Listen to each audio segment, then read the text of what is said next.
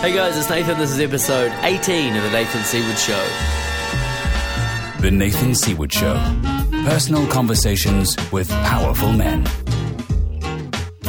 Hey guys, how you doing? Welcome back to the show. Thanks for joining me every week and thank you for spreading the good word about the show. I appreciate you guys and I love that you do that. And it was great to meet a bunch of you in LA at Rich Litvin's coaching event. A lot of listeners to the show there that came up and said hello. So thank you so much for that. I was at uh, 4PC over the last week, which is the close knit coaching group that I'm a part of, and it just reiterated again how amazing it is to be in such a supportive community of, of people that want to lift you up, hold you accountable, allow you to think big and talk about your mission and also uh, help you grow and push you. And what an amazing opportunity it is to have all these incredible people supporting me. So, loved my time with 4PC. And a big week as well for me. I handed in my resignation at my uh, airline this week. So, I will no longer be flying full time as of three months from now. So, that was uh, the culmination of a lot of conversations, a lot of deep thinking and processing, and I feel so so excited about the possibilities for my life now that I've uh, taken that big step. It wasn't an easy step. I don't want to sit here and say that it was just a some kind of natural conclusion and that it was easy. It's taken a lot of thinking and a lot of assessment to get to this point. Um, and I realized it's it's not just one thing. It's not just okay. This job no longer suits me, and this new career does it's a whole load of different things. It's what are your parents going to say? What are you going to do about uh, money? Where are you going to live? Uh, what about all this time and energy you've invested in this career? For pilots, it's about what about the command that's coming up and the opportunities there, and also, yeah, just just a whole load of different factors, a whole load of different factors. So it's not one big thing. So it was a 50-50 call for me, but at the end of the day, I know that my passion and giving my gift and spreading my message out to the world is the most important thing for me. And unfortunately, I just didn't feel like flying was where I was most suited to do that. So I'm excited to create a new life where first of all, health and relationship and family is at the core. Flying is a, a, wonderful career, but it's it's tough on your health, especially the, the kind of night flying that I do, and it's also hard to be away from your partner and your family a lot of a lot of the time. So I'm excited to create a new life with those things at the center, and just really focus on giving my gift, growing my business, uh, helping more people achieve fulfillment and growth and you know, feel supported, and also supporting my big mission of ending male suicide in New Zealand. So, watch out for more things about that. But this is the first step of many towards achieving those goals. So, I'm really, really excited. And it's been a great career. So, reflecting back, it's given me all of my best friends. It's given me non-stop experiences, traveling the world, you know, having really fun experiences flying the aeroplane as well and I'm just so so grateful for the career. And yeah, I will uh, leave this career with incredibly fond fond memories, and feel very grateful that I've got to do it. This week on the show, we have a wonderful man by the name of Graham Barnes. Graham works for a charity called Shine in New Zealand. I'm a huge supporter of Shine. You can go to their website, to shine, the number two, to shine.org.nz at any time to read about them. And Shine is really trying to combat the effects of domestic violence in New Zealand. Uh, we have very high suicide rates, but we also have very, well, I guess you would call them sad, depressing uh, domestic violence statistics out of New Zealand as well. And Graham has been right up at ground zero with that kind of stuff for uh, a long, long time, his whole career. So I was excited to dive in and hear all about Graham's life growing up in New Zealand, but also to ask some of the tougher questions and the more taboo topics around domestic violence if you are sensitive to uh, the issues around domestic violence, uh, please use discretion when you're listening to the episode, as we do talk about some very sensitive topics. Uh, but topics, nonetheless, I think are important to discuss and to understand, and for all of us to understand uh, more about and how we can personally uh, try and reduce the effects of in New Zealand. So enjoy this very, very personal conversation with the powerful Graham Barnes.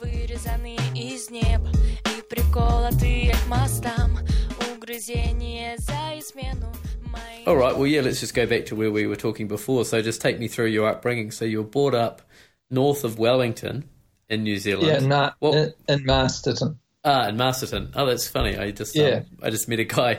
I'm a pilot, right? And uh, there's a new guy just started yes. who I um, he came on a familiarization flight with us yesterday. He was from Masterton. I was like, this is oh amazing oh from Masterton and meeting in Tokyo. It was pretty exciting. So uh, it must be Masterton. Yeah. Must be um, must be in my in my numbers this week. So um, yeah. yeah. tell us what it was like growing up in Masterton. What what defined growing up in Masterton, and what were some of the um, interesting things that defined your upbringing? Well, you know, Masterton as it is now, uh, uh, you know, I go back there quite a bit because I have a sentimental view of it. Um, which is a luxury you have with time. You can sort of go back and think, oh, Masterton. Whereas actually, when I was a kid, I really didn't like it. I couldn't wait to get the hell out of there. because for me at that time in the 60s and 70s, I found it really parochial, narrow minded, and kind of a closed off little town. But, you know, what was nice about it was that it was it was sort of small enough to be easy to live in, cheap, and sort of close to Wellington. You could jump on the train, and in like 90 minutes, you'd be in the capital city. And life was pretty simple and straightforward. And that really suited my mum and dad. So I had one brother. And so we lived like on the edge of town. We'd go out into the country and cut up firewood for the winter. And I, even though we lived in town, we lived a pretty rural life in some ways because we knew lots of people and we had relations who lived on the farm. So, in lots of ways, we had a semi rural life, which really suited my dad. And he, he just wanted to get away from people. Now, I was kind of different in that respect. I wanted to be around people. I wanted to go to Wellington. I wanted um, the buzz of the city. So I was mostly bored by Masterton.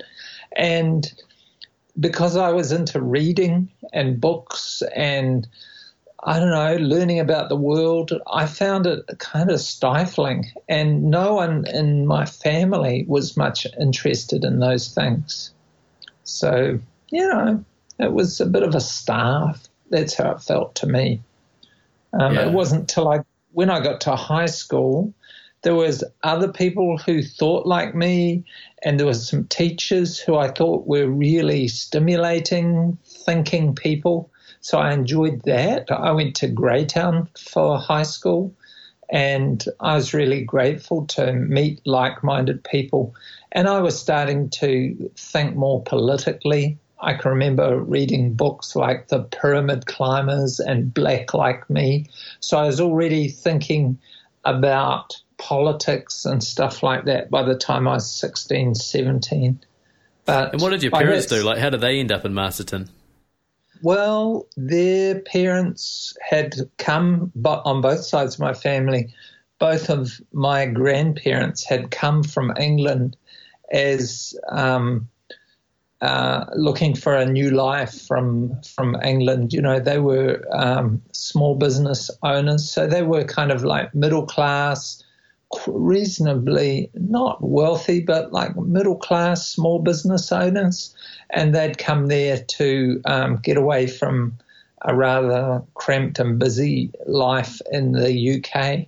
So both of my parents were born in Masterton. They loved Masterton. They didn't want to go anywhere else to live. Um, they were very happy there. It was only me who was wanting to get the hell out of there.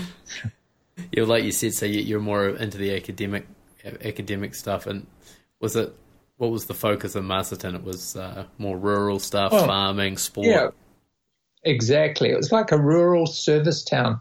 And so, if you were into that, if you like playing rugby, if you liked milking cows and going to town on Friday night, having a few beers, coming home, you know, going to bed and getting up and going to work the next day, it was a fine place to be. But, you know, for me, it, it wasn't who I was. So I found it really stifling. And I think I was the only one in our family who felt that way. So it felt lonely. um, I was really grateful to um, to leave, and I was the only one from our family who went to university. And my parents both knew I was going to university, but you know they they knew I would, but uh, I mean, neither of them were that interested in what I might do or whatever. They just wanted me to go. So off I went. Was it just a, a lack of understanding of academia or? I think so. I mean, they they were loving, kind people, um, and they wanted me to do well, but they also thought I was a bit over the top, you know. So in that respect, and they were right, you know. I mean, I think they found me a bit much, and um, I think I was kind of a brat. So when I look back on it now, um, I feel a bit sorry for my parents having to put up with me. And also going back to Masterton now, I like it. You know, it's a way different town. It's really changed to what it was. It's much more, um, um, much more kind of diverse and interesting than it used to be. Mm. And what were the things that you were into? Like, what what was the the subject? Like, you talked about politics and, and getting into politics yeah. at a young age. I was into English, history, geography. I was into. Um, I didn't know the word existed then, but I was into sociology, studying how how things worked in society, power relationships, that kind of stuff. I was interested in that. I was just starting out on understanding how people's relationships worked between groups.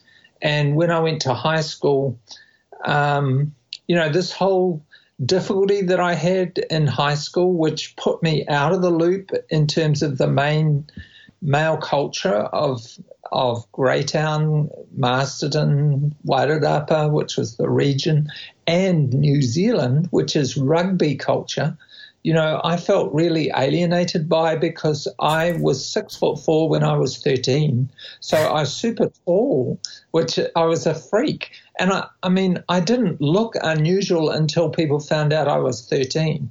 Like I could go to the bar and order beers when I was 14, and I was never no asked. no, never asked. And you're meant to be 21, right? Mm. And I was never ever asked my age from 15 up. And so I was always the one who could order beer for everyone else, except I didn't know what to say. I'd say, Oh, can I have a beer, please? and like, you don't say that. anyway, pretty much so, that makes you the most valuable 15 year old in the whole town, doesn't it? I was valuable, but, you know, still not very st- street smart, still kind of dumb. But I was enjoying lots of things about being a bit ahead of myself, but it didn't mean that I could play rugby or any team sport. So actually, I hated aspects of growing up there because everyone wanted me to play rugby, but no one would ever, ever give me the ball because once they saw that I didn't know what to do with it and would probably fall over trying to go somewhere with it, it was hopeless. And it really wasn't until I was like 18 before I got any kind of eye, hand, feet coordination. And by that stage, I'd finished high school. So, you know, I'd already got a bad attitude about team sports. And that's pretty rare. And I must say that once I had children myself, and inexplicably, all my children were really good at sport. And so they cured me of that bad attitude to team sport because they, I'd sit and watch them and think, oh, wow, they're having a great time. Okay, I can get with this. And yeah, so, it, you know, oh, it really is. And just make it real for the, the, the, people listening that are not from New Zealand. Uh, it's, it's hard to explain. I'm interested in your opinion on this. You said the rugby culture or the, you know, this kind of sport driven culture of the country. I know it's obviously changed now but what, what was it back then? How did that feel in terms of uh, Masterton and how did it look that, well, that, that rugby culture? Well, yeah, like you say, it's changed. I think it's changed a little bit, but I think it's it's very much around. It's like socializing with other men and boys is really based around being in a team. It's really based around um, hanging out with your mates and building a sense of identity through sport. And I think it's not much different in lots of other countries, except it's not based around rugby. But it's very macho. And it's a way of armoring young men. It's a way of getting boys to not feel pain. And I think there's some elements of it that are quite good, but there's also elements of it that actually create monsters because I think a lot of boys are actually quite sensitive and they really don't like it, but they'll do it to belong. And so a lot of kids go through hell with that, but it's a private hell because they're never going to admit that actually they don't like being hurt and they don't like. Um, it's like the initiation that you go through. It's like a form of social and physical initiation of getting pummeled in scrums and in just the ways that kids attack each other on the sports field. And I wanted no part of that. And because I was no good at sport, I was automatically spat out of it. But I so you didn't, you didn't actually cost. have to reject it. You didn't have to say that you didn't like no. it. You just never got a chance to go into it. That's right. They were never going to uh, throw the ball to me. But, you know, I didn't care. I didn't want the damn ball. And um, by that stage, I already had decided that I hated it. But, you know, that cost me socially and it, it made me a freak. In what and, way? Well, what's the matter with you? You're not playing rugby. And I, you know, you can explain, well, I'm just, you know, I've grown so fast that I'm not coordinated. You know, you can give like a, a reason, but none of that matters. You're just a freak if you don't play rugby. What's the matter with you? And none of that um, rational response makes up for it. It just it's just a horrible aspect of New Zealand culture that was much stronger then, but it's still there still, which says you have to join in with these kind of male socialization rituals. And if you don't, you know, then what that usually means either you're gay, you're weak, there's something wrong with you. And and if you wear those labels, you know, you're going to get the shit beaten out of you somewhere along the line. Now, I didn't get beaten up, but I, it got pretty close. And the only way I was able to get out of being beaten up was I had a big mouth.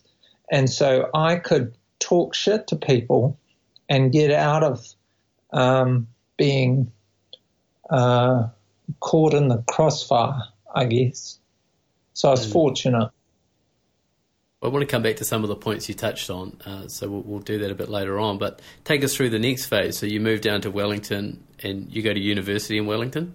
You know, I should have fought to go to Wellington because it was a more attractive place for me. But I ended up going to Palmerston North, which is just a bigger version of Masterton.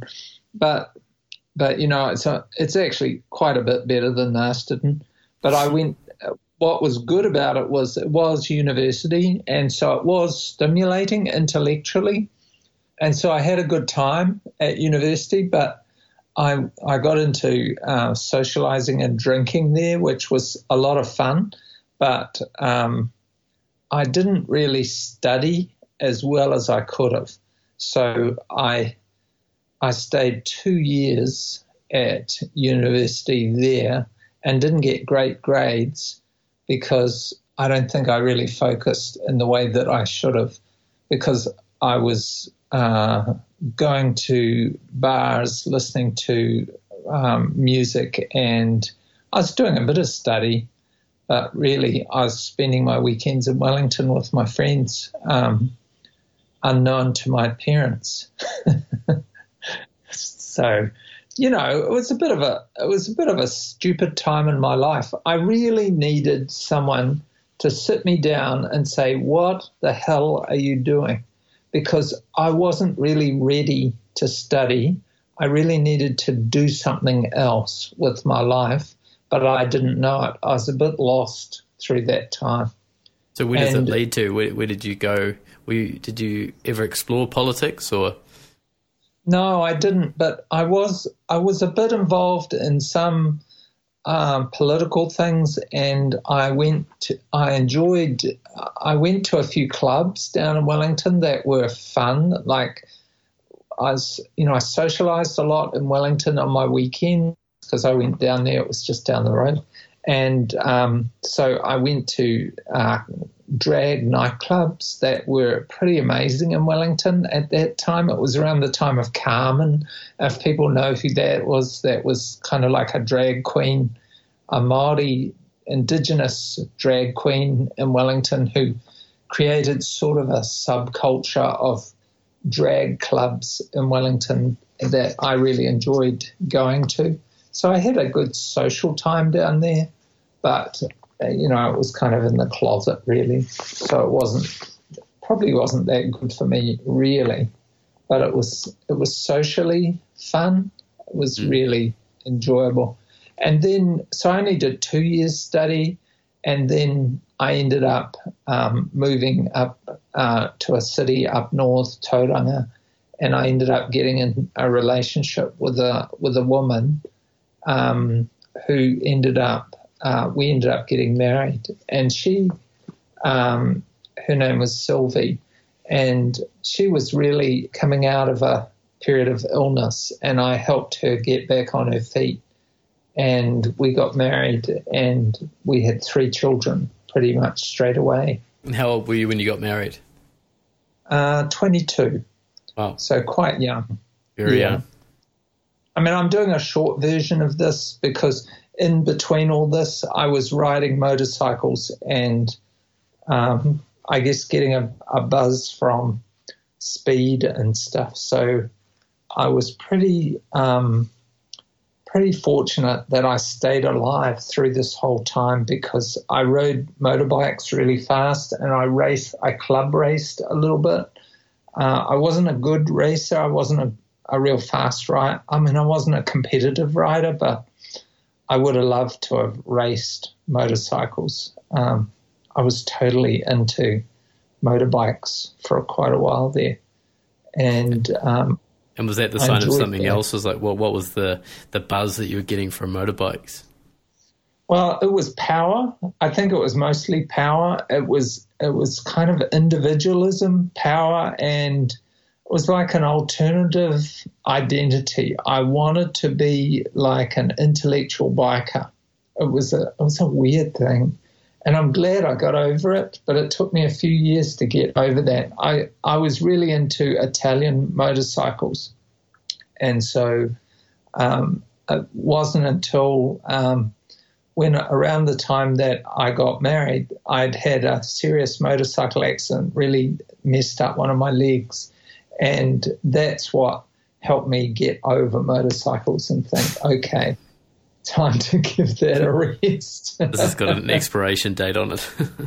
it sure does. Because actually, it made me very grateful that that I hadn't been killed because I was riding big Italian motorcycles that go very fast. And I mean, bikes go faster now, but they, I was riding bikes that do 130, 140 mile an hour and I would do that, you know, just down down the road, and I loved it. It was it was amazing, and um, the fact that I didn't pile into a car at that speed, I'm very grateful for. So I managed to live through that because, you know, I think I was very irresponsible, and um, to to think about the number of people who ride motorcycles now and ride really fast um, sometimes in the US, I'd see them riding that speed with no helmets on. I just think, you crazy bastards! yeah. It's it's just like it's like a death wish.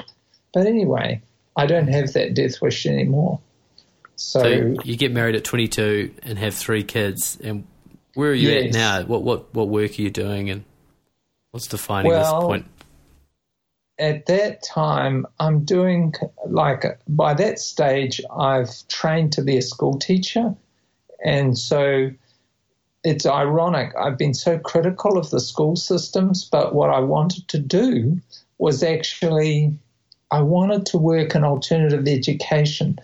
I was really interested in schools and trying to make schools better because I was very fired up about injustice when I was in high school. And um, I had this big dream of helping create alternative schools. And so I thought, okay, what I need to do is get experience in a regular school, get my qualification and some experience, and then help create schools that work better for kids who don't fit in regular schools. Because this whole thing about being an outsider within the school system was a real big deal for me. I felt bad for kids who don't fit in schools because I felt like I was one of them. I hated being like the rugby outsider, and I wanted to create a school that wasn't going to create such a um, just a you're either with us or outside us um, feeling for a lot of kids, and I think schools still do that. And so that I'm guessing this was a pretty plan. the stuff you were into. That was probably pretty radical in the seventies and eighties. It was, but you know, if you look if you look closely, there were quite a few people internationally who were interested in that.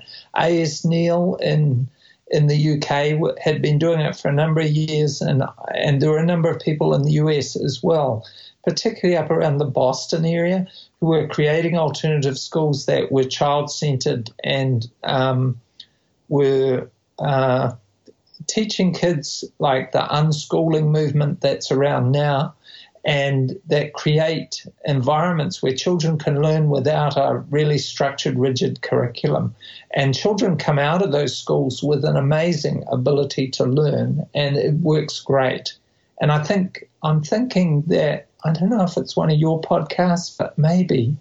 yeah, I remember Rich Litvin talking about the unschooling movement.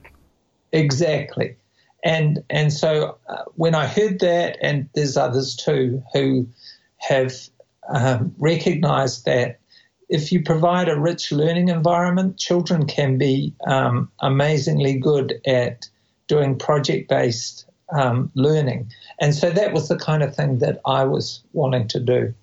So I was quite motivated by that stage to do that kind of work.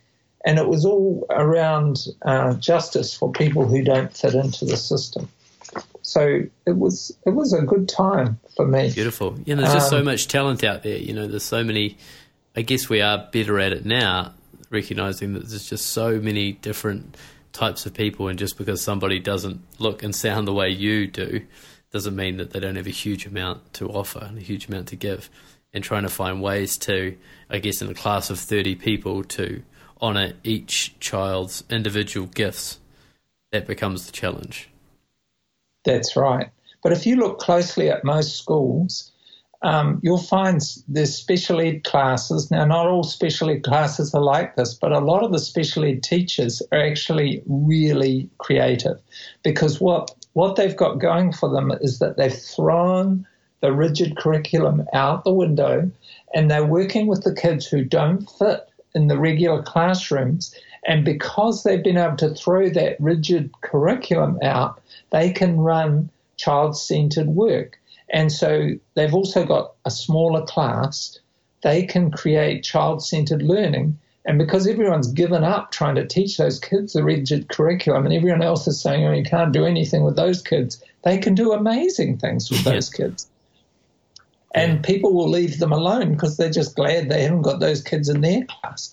And actually, if you go and look at what they're doing, some of those, I'm not saying all of them, some of them aren't great at all, but some of those teachers have found a niche where they can do some very creative work.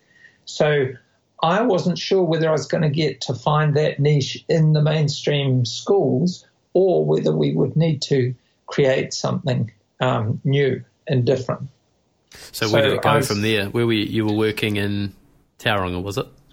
Yes, yes, that's where I was. Well, it went a different way, but it was still related to that. What happened was, um, after a period of time, my marriage started falling apart, and that's a whole story in itself.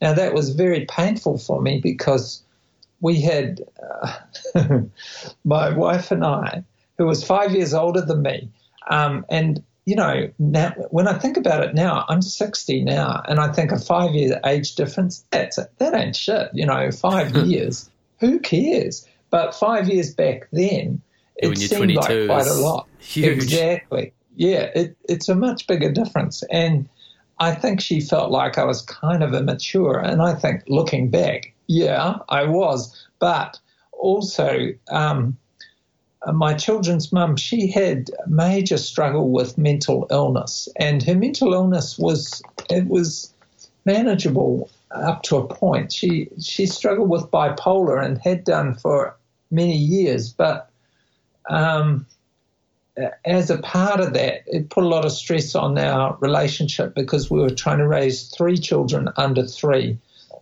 Uh, we had twin sons and an older daughter, and it was very difficult for us to manage that. Plus, she'd be seriously depressed or seriously manic, and um, when you're dealing with both those things, like three children, um, very young, quite needing, and and serious mental illness, something had to go. And neither of us were that good, I don't think, at working on our relationship.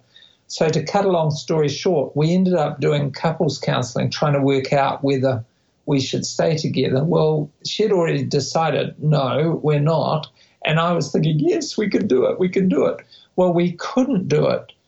Um, and she was right. I, I, think she she could see that it wasn't going to work, and part of that was because um, she decided that she was a lesbian, and not only that, but a lesbian separatist. And so, in the process of us what does that mean for those that don't know? a lesbian separatist meant that she, at that stage, and remember, this is the 80s, so politically there was quite a movement among the fem- in the feminist, uh, the broader feminist movement of women who wanted to live basically where they could get away from men. They were sick of men and they really wanted to live within community of women. And they, right. it's not like they it's not, I mean, they knew they still had to go to the supermarket and, oh, look, there's a guy. I mean, it's not that they were thinking they could live completely away from men, but really they wanted to be by women, for women, together with women, and not really have men around in their inner group of, of circles. And I understood that. I read a lot about feminism. I understood because their critique of society was feminist, and and so I was learning. Um, I had to learn fast uh, about what feminist thought was about, and I kind of agreed with it. But it was still, I still felt pretty defensive because you know external genitals and everything. I mean, when you're the father of your children and two of your children are male, you can get defensive because you think, oh my God, so it's like there's no place for me or my sons in this picture, um, which it is how it felt at times, but it isn't actually what she thought. Um, it was my defensive reaction initially. And so that. So she just wanted the time, she just wanted to be among other women, but still yes. be a mother and yes. still Yes, meet all did. your responsibilities. But, yes, and so um, this was a, a long drawn out process, but the way we dealt with it, I had formed at her encouragement. I had formed um, an attachment to a men's group, which some other men who I'd got to know had formed, and I was part, actually a part of the group, part of the people that formed that group, a social and political action group of men in Tauranga that was about taking social action on sexism and racism. So we were a political action group, and and and uh, my partner had was also part of a women's group, and so through that those two groups, we ended up using her women's group and my men's group to work out quite a few of the details of how our separation would work. Now, it's not often that that happens, that mm. you have a men's group and a women's group to work out how a divorce is going to happen, but that's kind of how we did it. And it sort of worked. Like a community um, divorce. yes. And when I think about it now, I think, wow, we did it. And it was because we really listened to each other and because there was a lot of goodwill. Like those women um, cared about our men's group, they appreciated our work, and and the men in our men's group were open minded, and we really thought through what they were saying, and we weren't apologizing for being men. We were proud of being men, but we weren't buying sexism. We weren't prepared to continue to be pricks. We were happy to be men, but we were not going to be sexist men who thought that men were superior to women. And because of that, we were able to work it out. And so together we formed this men's group. Now, the other thing, the other thing that was interesting was we also had couples counselling where uh, Sylvie went to had a woman's counselor, a woman counselor, and I had a man for a man's for a counselor, and then we'd do couples together. And through that process, plus our groups, I really learned a lot about sexism and my sexism. I was shocked at how through that process of couples counselling, that some of the experiences we'd had together as a couple, Sylvia and myself, we would work back through some of our awkward situations that we'd had together. And her experience of those situations was so different to mine, it made me understand sexism so much deeper. And I really appreciated that. We had skilled counselors, they helped us both work through that stuff. And it really gave me an understanding of sexism at a deeply personal level. And I think um, that really got me started in my area of work, which is stopping violence against women. I realized, shit, I didn't even realize that she was so hurt and upset by that thing I said to her, by those things I did to her that I had no idea were hurting her. And I'm not someone who hits women. I'm not someone who looks at women and say, hey, bitch, you know, I'm just not that kind of person. I was a regular middle class, intellectual, nice guy, and yet I was still sexist in the way that I saw and did things. Was and underlying that, everything. Yes, and it bowled me over. I just would not have believed that before I went through that. And it made me realize, oh my gosh, I've got some work to do here for myself, but also I've got some work to do with other men who didn't realize this themselves. And all of a sudden, I become a born again anti sexism warrior, which is pretty irritating for other men. yeah. but important because a lot of those men were not understanding why their partners were so mad at them and they thought, oh, this fe- feminism is breaking up our family. And I felt like saying, no, it's not. If you can look at yourself, you'll realize this could help your family, but you've got to be prepared to be vulnerable. And, and it's hard for men to be vulnerable because they mistake vulnerability for weakness. And weakness and vulnerability, they're close together on the scale, but they're not the same thing weakness is not vulnerability, but we mistake them for those. I think vulnerability thing. is so difficult for men to do. You know, to open up and share is so uh, one of the hardest things a man can do. So I find it ironic exactly. that it gets called weak when it's probably the hardest, strongest option.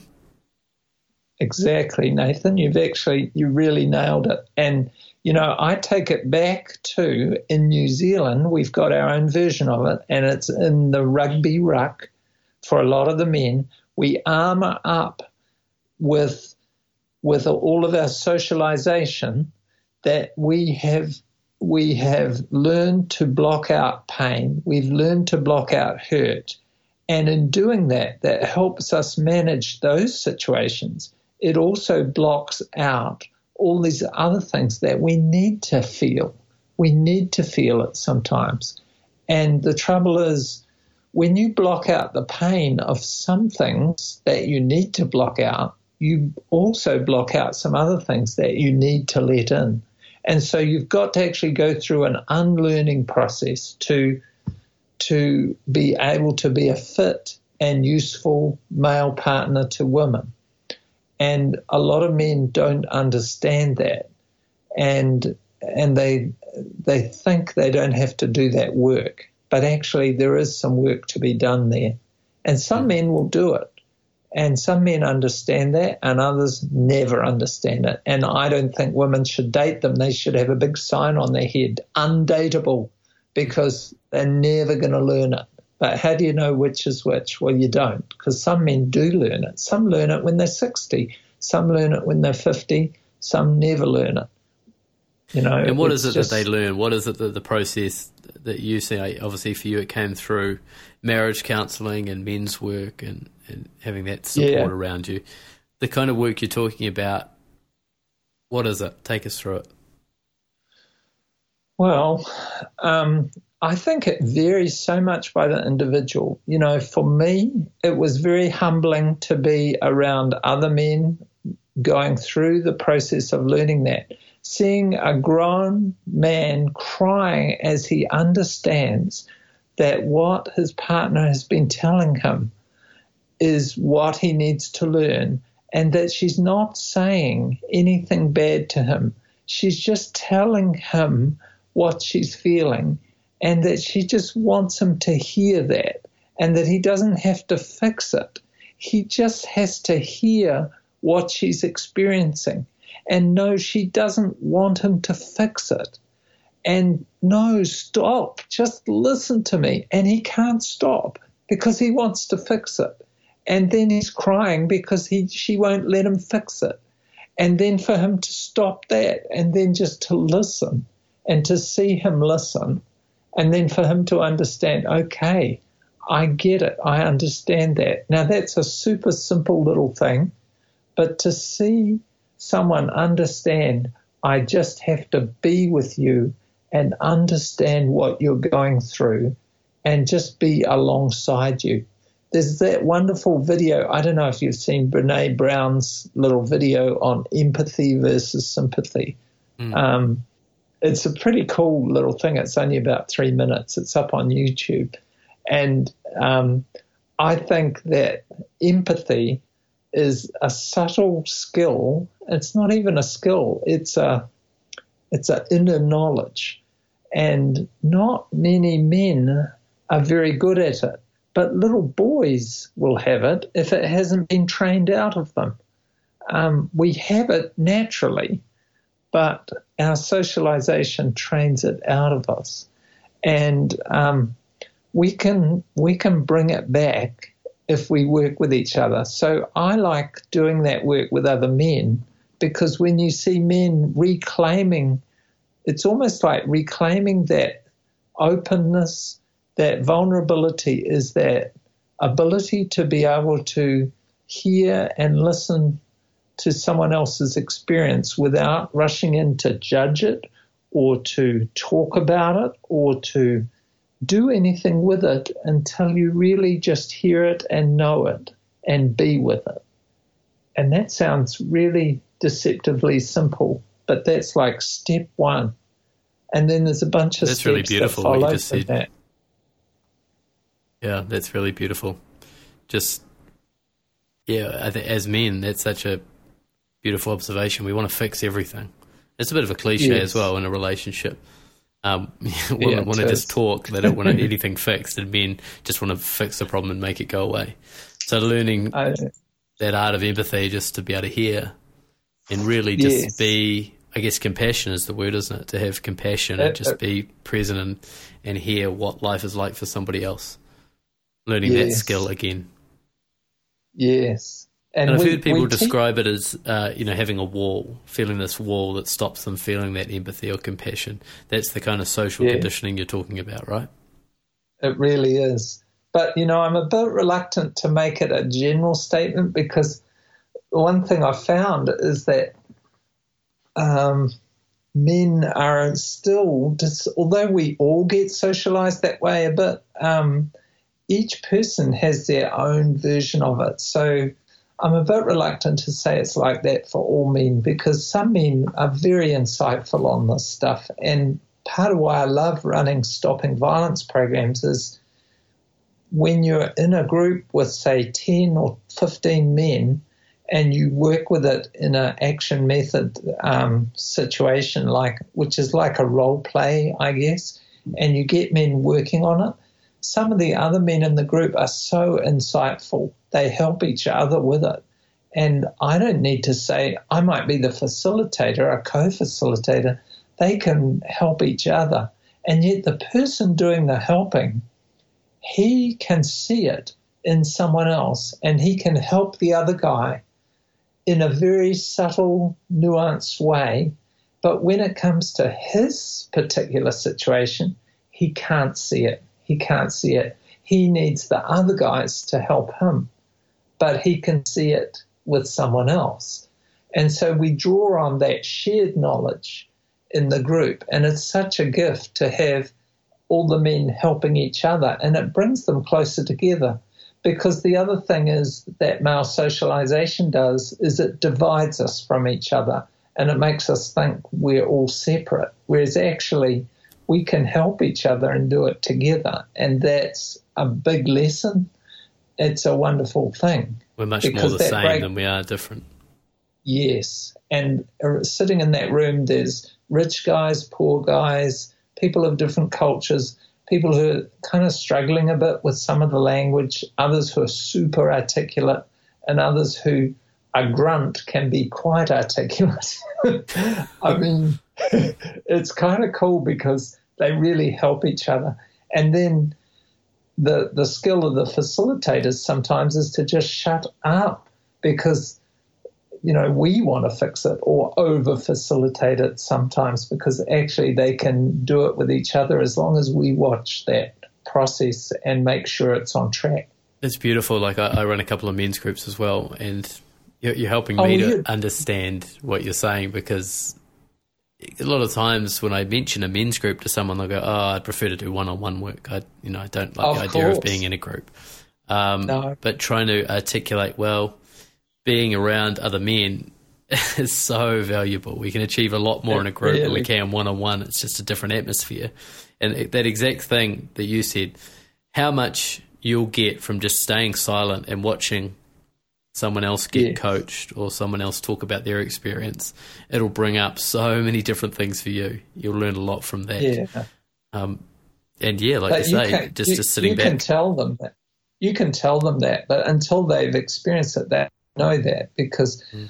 that's the problem. Is um, I think men have to actually be in the group to to know that. So well, there's this experience for me too of it is. There's an experience for me too of I I think we all have an innate fear of opening up and being judged, or and whether yes. that comes from like for me, I remember you know, getting um, bullied a little bit at high school, um, not yes. physically but verbally. You know, so I was I, I walked yes. around for so much of the time just scared of saying the wrong thing or scared of saying something that was going to get me picked on, right? And so, men walking into a group when you say, "Hey, you know, tell us a little bit about why you cheated or something. Why did you cheat on your wife?"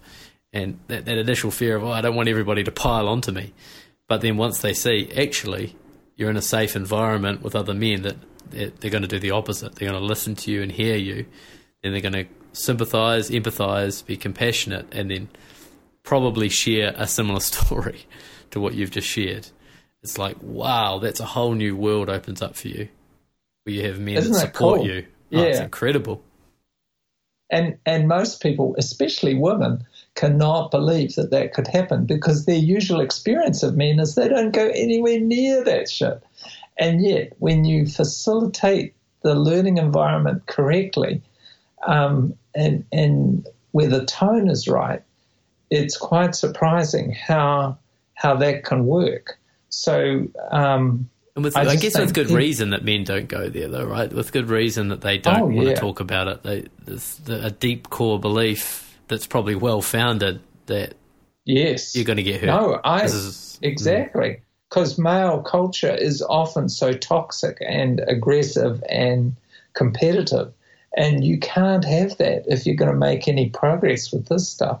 So there's a big responsibility on the facilitators to make sure that environment stays, um, you know, compassionate and kind and open. And then you can still challenge, you can still make it challenging, but not threatening. And so keeping it challenging, but making sure it's not threatening, that's quite a skill to do that. So you, you have a constant responsibility as the facilitator to keep that balance. Mm. Yeah. I love that work. Yeah. Oh, it's yeah, I the love greatest work. So let's talk about uh, domestic violence specifically. You brought that up. You work with a wonderful organisation in New Zealand called Shine that helps Yeah. uh, helps in all phases of uh, eradicating domestic violence from New Zealand. So, Yeah. tell me, in New Zealand, we have we constantly hear about uh, domestic violence cases, whether it's a, a small baby or a child that's been abused or even killed. And there's horrible statistics that Shine puts out that says a child is killed in New Zealand every six weeks. Is that right, Graham? Or five or six weeks by a, by a partner or by, by a family member, rather, uh, which is horrendous. Why do we struggle I- so much with domestic violence? it's it's just it's it's so bad here and yet in some ways you know this is such a great country in so many ways and yet that level of violence is so high and the the brutality of the violence with the domestic violence I'm talking about is so high um, and and I really think it comes down and this is just theory because there's no research that you can show this because we're dealing with a complex social problem. And so there's not going to be a simple, glib answer as to why it's so bad here. But I, I really believe that there's a certain kind of pioneer type um, male based culture in this country that brings out some of the worst in in the way that we treat women. But it's not just women, it's the way we treat men, it's the way we treat children. It's an element of domestic violence and child abuse and neglect that just comes out in this country worse than most other OECD countries. Like out of 25, and what's that, Organization for Economic something in cooperation and development. That's what OECD stands for. And so there's 25 countries in that group. Of those 25 countries, New Zealand is at number 23. So that all there's there's there's 22 countries that do better than us, and the ones that do worse than us are the United States and Mexico in terms of child abuse and neglect and domestic violence. And so we do pretty badly. And the United States does it badly, partly because of um, guns. Um, and we don't have a, a, a big gun problem in New Zealand. We have pretty good gun laws, and people generally are not getting shot up like they are in the United States. So, but what's happening is there's a huge level of violence in terms of just the severity and the and the prevalence that is way beyond um, other countries like the United States and Canada, that uh, and the UK, so that um, it's hard to grasp just how much more serious the level of violence is here than it is in the other comparable countries. Even say if you look at Ireland, which has no real claim on being super peaceful, and yet um, our level of violence is much higher than Ireland, and um, it's it's hard to figure. But I think that there's something to do with that. With that, it's and I'm going to say Barry Crump. Um, you know, I don't know if you're, I assume you're familiar with that Yeah. name, Barry Crump. He's a New Zealand author and he wrote some good books and he's, you know, he's not all bad, like the same as uh, the guys that we work with who've been very violent to their partners and families. They're not all bad, but I mean, he he had was seriously violent to um, I think all of his partners, and he had several, and I knew one of them, and I knew firsthand how violent he was to her. So he's like a mythic character of the Kiwi guy, and and I'm not saying it's all about Barry Crump, but he kind of has this um, she'll be right type um, attitude of the of the Kiwi guy, and all wrapped up in that mythology is this guy who gets his own way. Because I think that at the bottom of it, this violence is intentional behavior designed to control someone. And if you look at all the tools that have come out of the women's movement, the the intention behind this behavior is to control someone, and it's it's very dangerous. And it's mirrored also in what happens with lesbian, gay, bisexual, transgender, queer violence. The pattern is still the same. It actually follows the same patterns, which is kind of sad because the same behavior, except also very high, with LGBTQ partners. It's it's it's controlling behavior where one partner sets up a pattern of abuse and control of the other, and the other partner's world is shrunk right down really small, and and they are scared to do things because the other partner is is controlling their every move and everything about their world. And that's what New Zealand has got this amazing high high number of people doing it at a very serious level. And is it there's sort of two things that come to my mind where it's it's an anger issue, where we've got uh, what you've touched on before with just uh, partially the rugby culture. I don't want to keep beating up on rugby because it's not uh, a sport No. can't a sport can't result in this kind of thing. But it just we just use No. that as the, the the euphemism. But um, Yes. rugby rugby being um, that rugby culture kind of creating men that can't express their emotions and can't express their Yes. anger or express their um, um, upset in healthy ways. So it boils up and boils up until anger becomes the only option, and that's that's kind of one thing that comes up for me. And then the other thing is, is it behind the scenes somewhere? Is this actually an acceptable thing? Is this something that's been that, that, that some of the guys think, well, yeah, this is an acceptable way to deal with your partner and your children? I think so. I think there's a sense of entitlement there which says, This is my wife. I own her. This is my girlfriend. You can't have her. She's mine. If I can't have her, no one else can have her. There's a sense of ownership that um, that this is my girlfriend. This is my wife. And so I'll do with her as I want. And if I can't have her, no one else can have her. Now, this is common internationally, that, that belief of ownership, and it's very scary um, because it's like that person who's being abused isn't anymore in control of their own life. They've become um, sort of like a, a piece of property. And, and that's very concerning. And that's also what's happening with the children, too, is that they're dehumanized into a thing. And it's, it's, um, we have to go into talking with men and not just men. We have to talk with everyone about people's right to claim their own world and to be their own person. It's a bit like um, when we were kids, we had to kiss the auntie and kiss the nanny, go and give her a kiss, you know, and like kisses were compulsory. And now we're saying, no, you don't have to. You, you only have to kiss someone if you want to.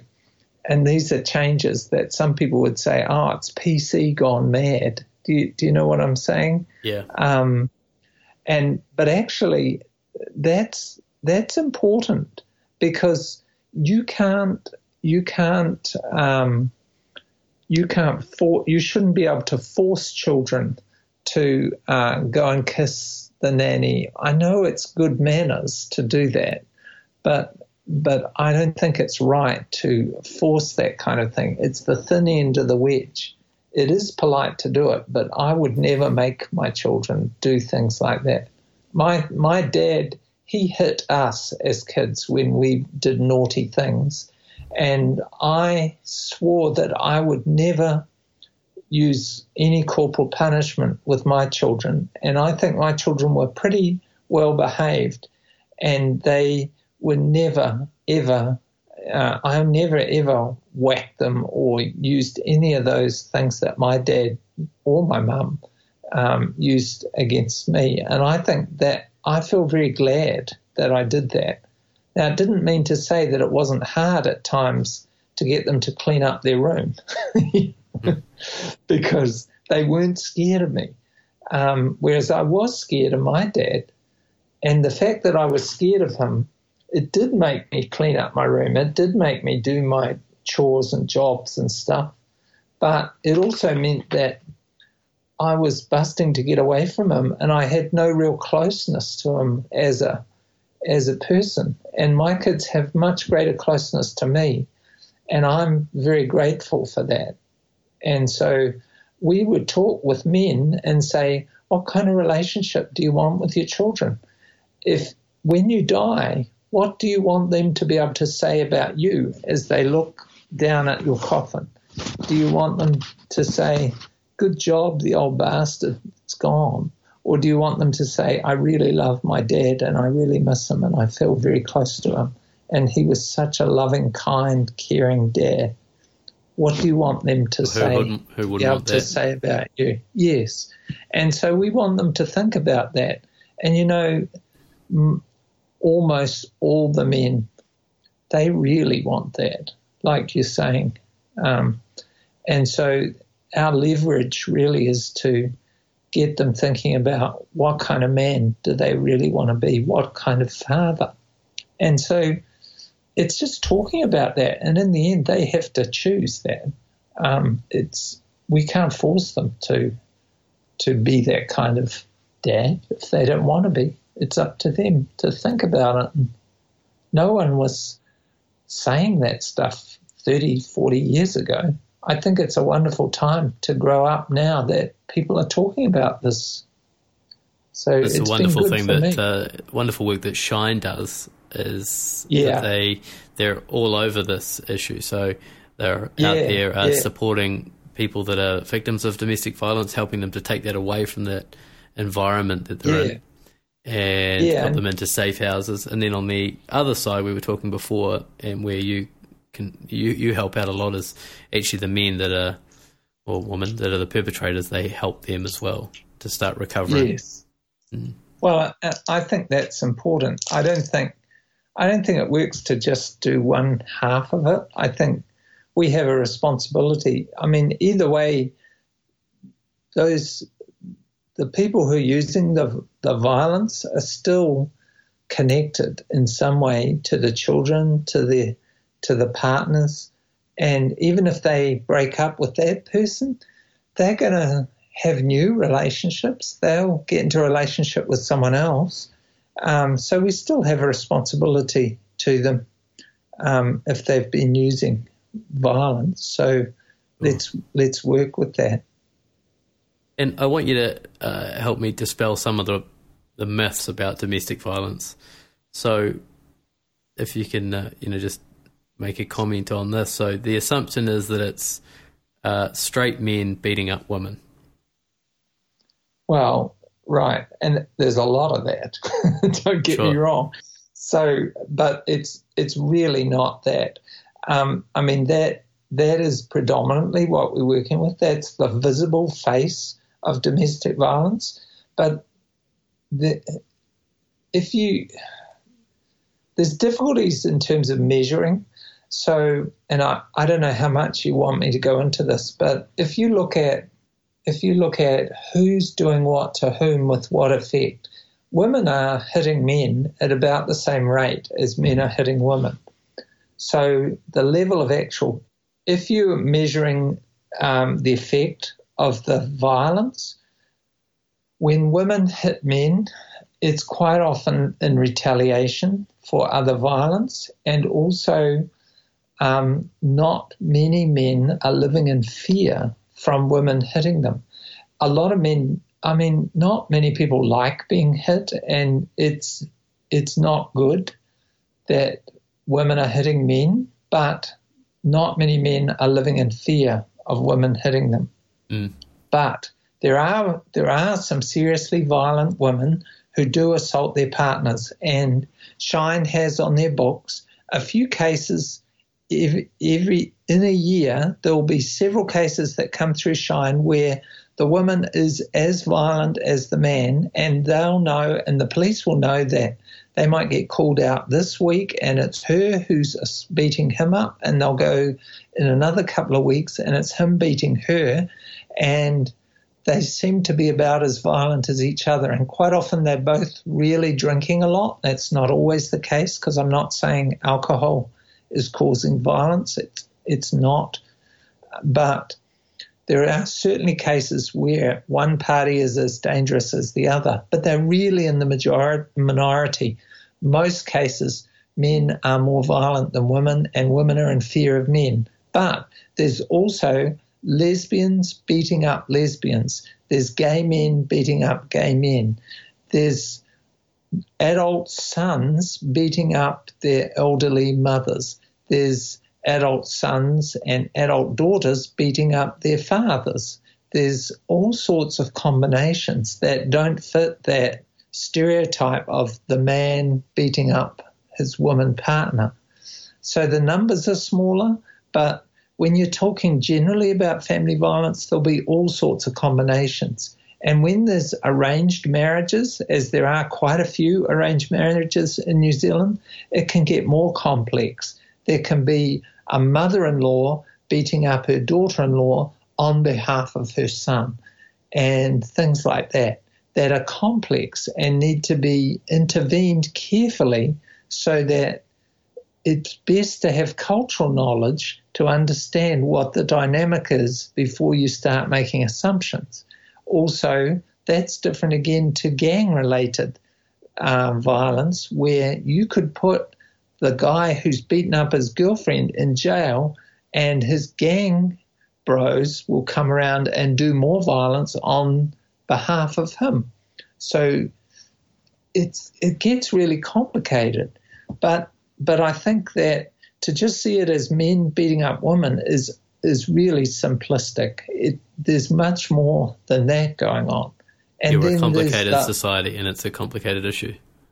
Oh my gosh, yes. So a good advocate doesn't take anything for granted. They ask mm. lots of questions, and they're trying to figure out who's in fear of who, whose world is becoming smaller, and who's dominating who, who has a big sense of entitlement. Well, you gave me a and, good uh, that good example about the controlling issue. That that kind of made it real for me that it, this is a control thing. So yes. I want to control my environment and I want to control what goes on. Therefore, I control my partner or my kids or my mother-in-law or whichever yes. one it was. And yes. I'm going to use anger or violence. That's my only tool to keep control. Yes. Yes. Mm. Yeah. Um, some of the other myths that this is uh, a poverty issue. This only happens in poor families. Well, I think it happens a lot in poor families, partly because it's more visible, because um, when you haven't got much, you can't hide it easy. So it makes you more vulnerable to the criminal justice system scooping you up and putting you in jail, because the criminal justice system it it um, it monitors the poorest communities most ruthlessly. So if you live in a leafy suburb of of a city where there's not a whole lot of police cars roaming around, then the violence will be more hidden. There's still there's still abuse going on in those in those um, bigger houses, and the, the abuse may be more subtle in that it will be more financial, and also that sometimes the victims have got more resources to to get away. They may have another house. They may be able to go on a, vacation overseas. They may have they may be able to get a family court lawyer to get a protection order. There's more resources to hide the abuse when you go up market. So quite often there's still abuse, but but it's much harder to see it. So our advocates still work with some wealthy uh, clients, but generally there are more people who are poor who come to our agency because they've just got so much fewer choices of where to go. And so it's always going to seem like poor people who are doing this to each other. Yeah, it's yeah, I understand, and it's but it's still well. You, you, there's lots of cases of sports people or something, you know, being caught out for violence against other people yes. or, or, their partners. That you know, money's not an issue. Or um, there was the the radio guy a few years ago that kicked his wife down the stairs. I guess it's yes. it does still happen, but you're saying those people can maybe hide it better, or um, like you said, poorer families don't have anywhere else to go. It's more visible. And sometimes people never really own up to it and can rehabilitate their careers and go on, and people seem to not mind. So yeah. it's just amazing to me. But you know, that's that's that's how entrenched these things are. Um, the next myth is that this is only uh, this is a cultural issue. This is only um, Pacific Island families that deal with this kind of thing. Well, yes, you can say that, but then that's that's as if white people don't have a culture, and yet I've just spent a whole bunch of time uh, because I think a lot of people believe that. But I've spent a lot of time talking about culture so far, and that culture is New Zealand culture which mm. is male socialization about what it means to be a man. That's culture. That's New Zealand culture. And it's built into New Zealand culture. It's built into how we're raised to be a man. Right from the first time um, your mother puts on your first pale blue onesie suit um, that tells the world that she's got a baby boy, you know, as opposed to if she put a pink suit on that baby, we'd all know it's a baby girl, unless you want to make it gay. You know what I'm saying? Because. These are all cultural. These are cultural things. Like to to put a boy baby in a pink suit would be um, to some people totally uh, unacceptable. But that's a cultural notion that you couldn't put uh, a baby boy in a in a pink um, outfit because culturally that would be unacceptable. So I just don't accept that. I think we tend to view cultures that are not our own as being weird or unacceptable, and that's because we don't know them.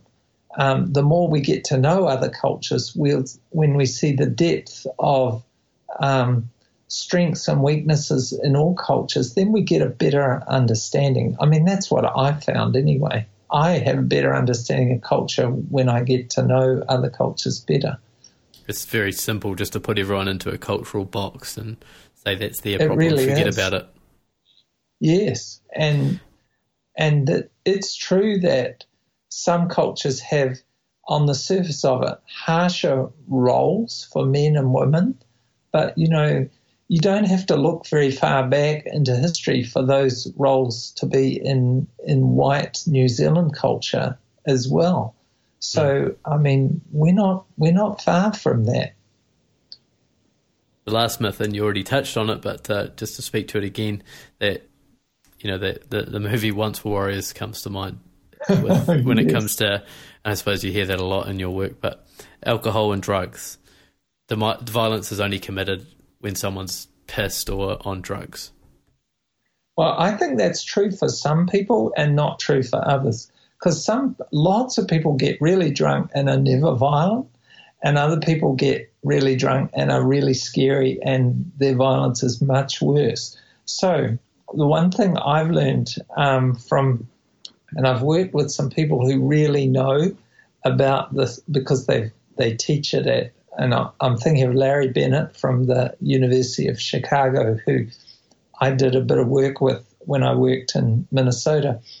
And what what he taught me was that the correlation between alcohol and drugs and domestic violence is so individual that we have to be really careful to to not make assumptions about how it's going to work out for people because some people can can um, use drugs and not get violent, and some people can use drugs and get seriously more violent, and everything in between. So it really varies a lot from individual to individual. But there are some general things that you can say, which is it seems that for quite a few people, if they if they if they drink and use um, violence, that the violence they use when they're drinking uh, may be more serious, is likely to be more serious than the violence they use if they're, if they're not drinking. But if that same person gives up drinking, it doesn't mean they'll give up um, using violence. Um, so giving up drinking is not going to fix the violence. Um, in similar ways, giving up the violence isn't going to uh, fix the drinking. So they, they kind of sit side by side and they both need to be dealt with concurrently. Yeah, good good catch. Thanks for clearing those up. I think it just brings a little bit more awareness to the whole thing, so we don't just end up putting it the whole thing in a box. This is men and women. Yeah. The, the guy's drunk and comes home, and that's not me, and I don't know anyone like that, so this is not my problem. Yeah, yeah. Yeah. You have a, uh, a program called DV Free uh, to do with domestic violence uh, around the workplace. Do you want to talk about that a little bit? Yeah, yeah, I'm.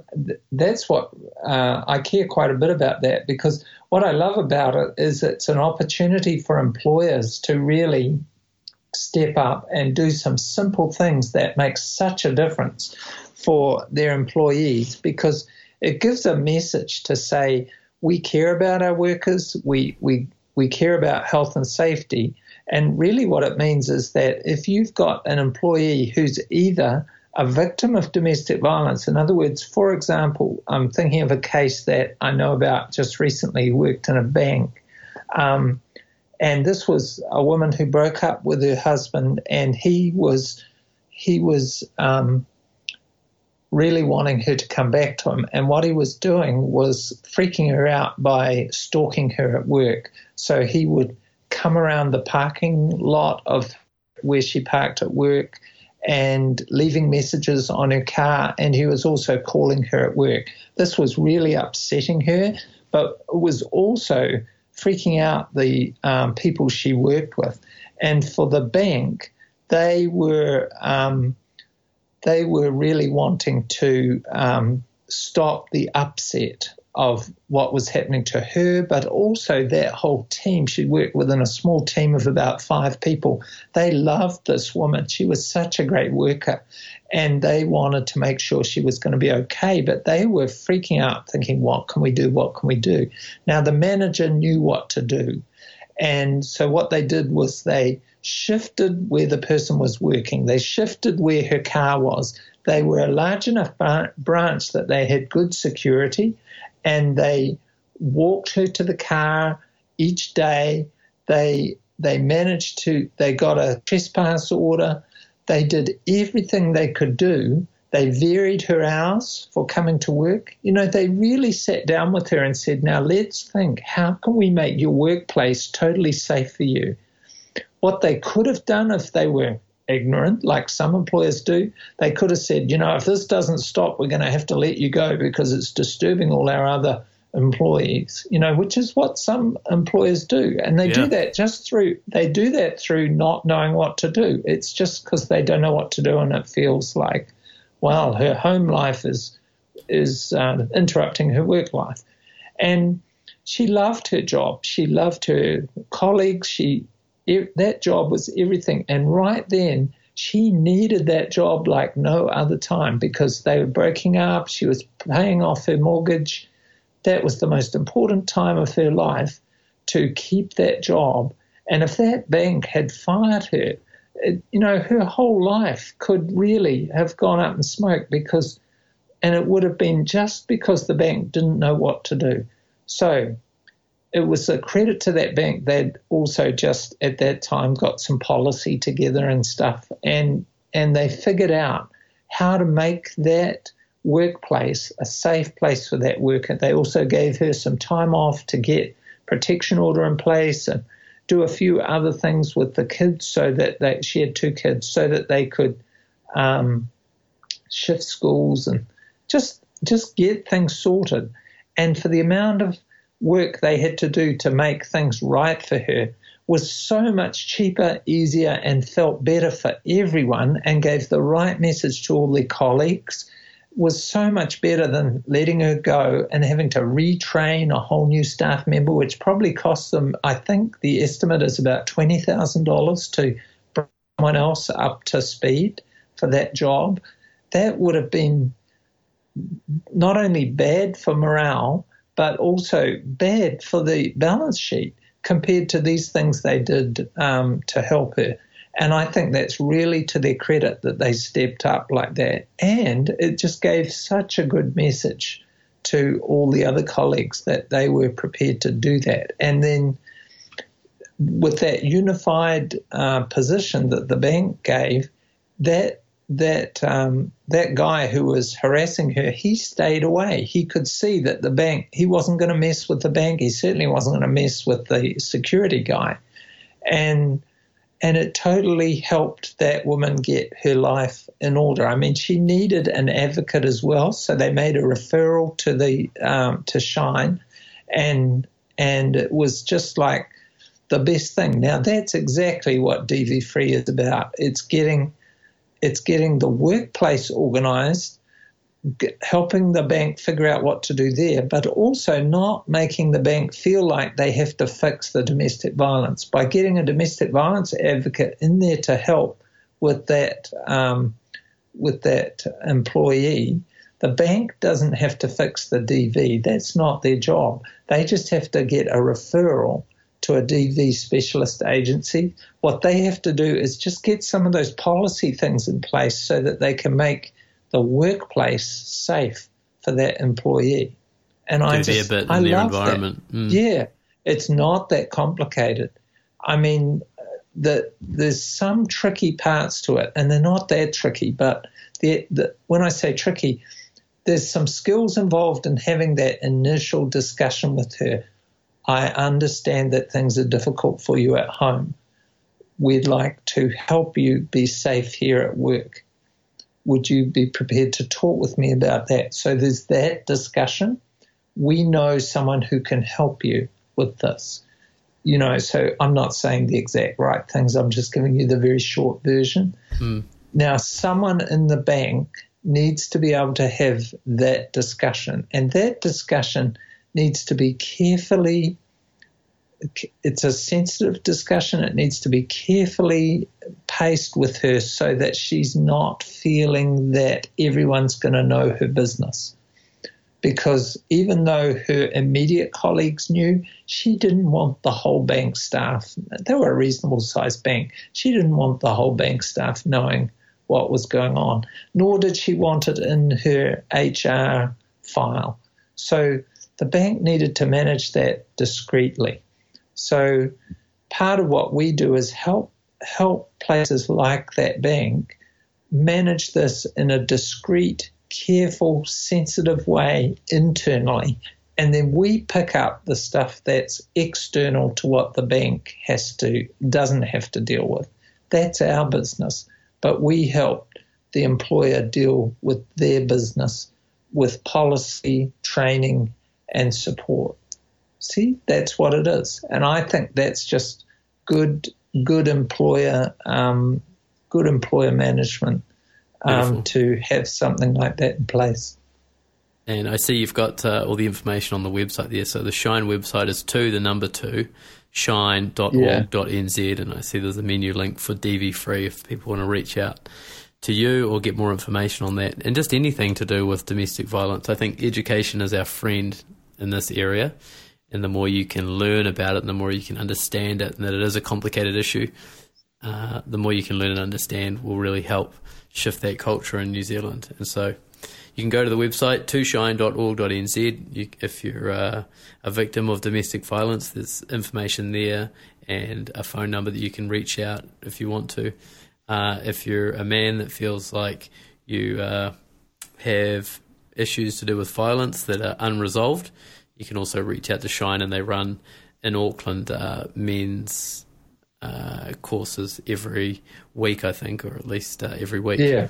at their uh, headquarters there. And of course, you can donate as well. So Graham's kindly donated his time to come and talk to me today, and so um, I thank him for that. But if you feel like donating and you want to give to this cause, I know Shine's the best in the business when it comes to combating domestic violence. So um, you can donate through the website as well.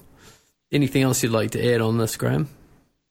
Um, the other thing I'd say is that um, just just to think about the DV free for a little bit, just one more moment, is that we have an e-learning module on the website that employers can use as well, and it's worth having a look at. I mean, I think it works best if they if employers um, work with us to tailor it to their own specific um, to their own specific corporate need. But you'll see that um, Westpac Bank have worked with us to create an e-learning module about domestic violence in the workplace, and people can look at that um, e-learning module there. I think that's quite a good that's quite a good thing to look at.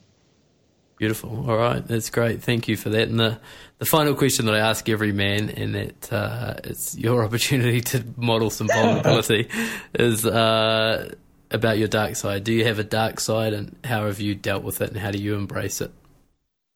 Yes, I do. And I'm glad you asked that because it's directly about what I've been talking about most of the time, which is about power. Because it's been such a, a theme is injustice and wanting people with less power to get um, support and freedom, and yet um, I think um, I'm quite competitive. I quite I like power. I don't think power is bad. I think power is good. Well, I actually think it's neutral. I think, and because of all that, I know in myself that I I have within me uh, an appetite for power, and so I have to watch that, that I'm really quite competitive and that I have to constantly be mindful of myself that I don't let that dominate situations that I'm in about the very things that I care about, the very things like um, social justice and all these some of these topics that we've talked about, I've still got this sense of entitlement. I've still got this background of privilege compared to many other people that I'm used to. Um, I'm used to being treated well. I'm used to um, having things the way I like to have them. And so, because of that, I have to constantly monitor that in myself. And it's very humbling when I mess it up.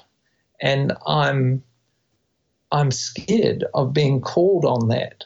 And so the dark side in me is those humbling times when I realize, damn, the very things I'm teaching about, the very things I'm working on for my whole working life, I still most need to learn.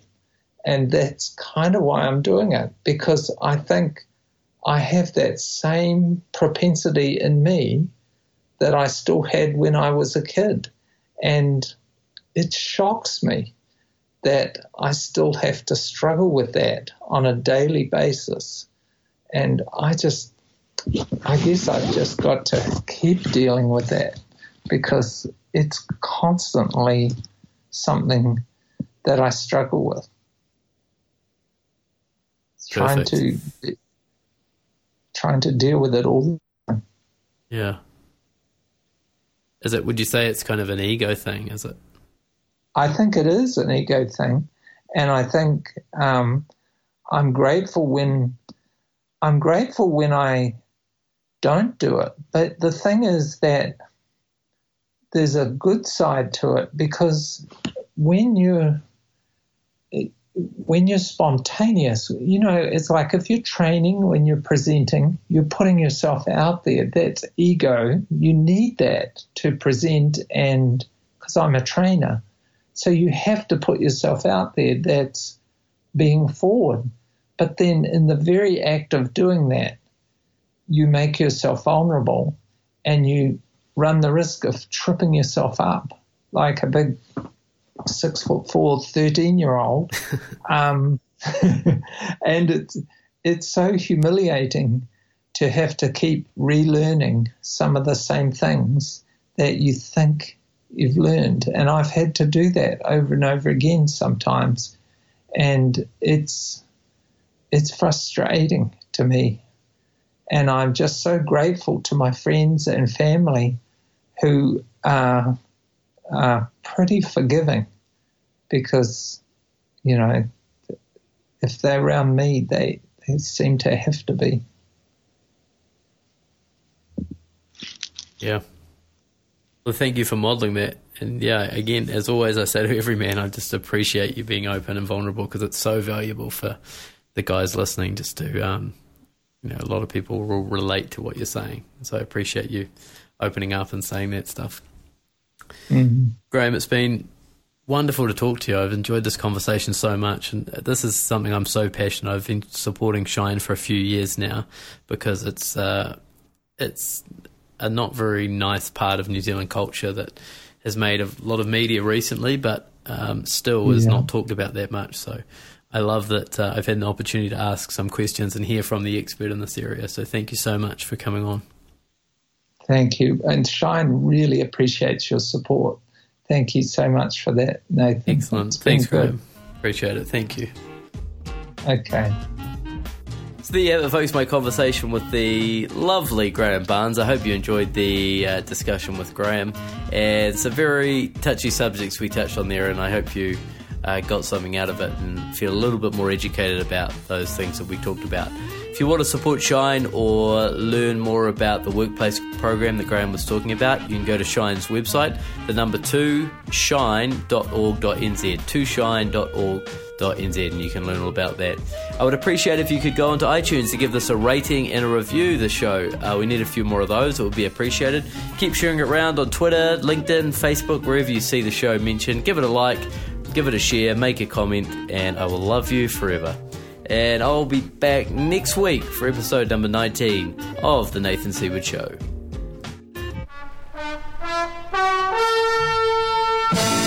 That was The Nathan Seaward Show. Personal conversations with powerful men.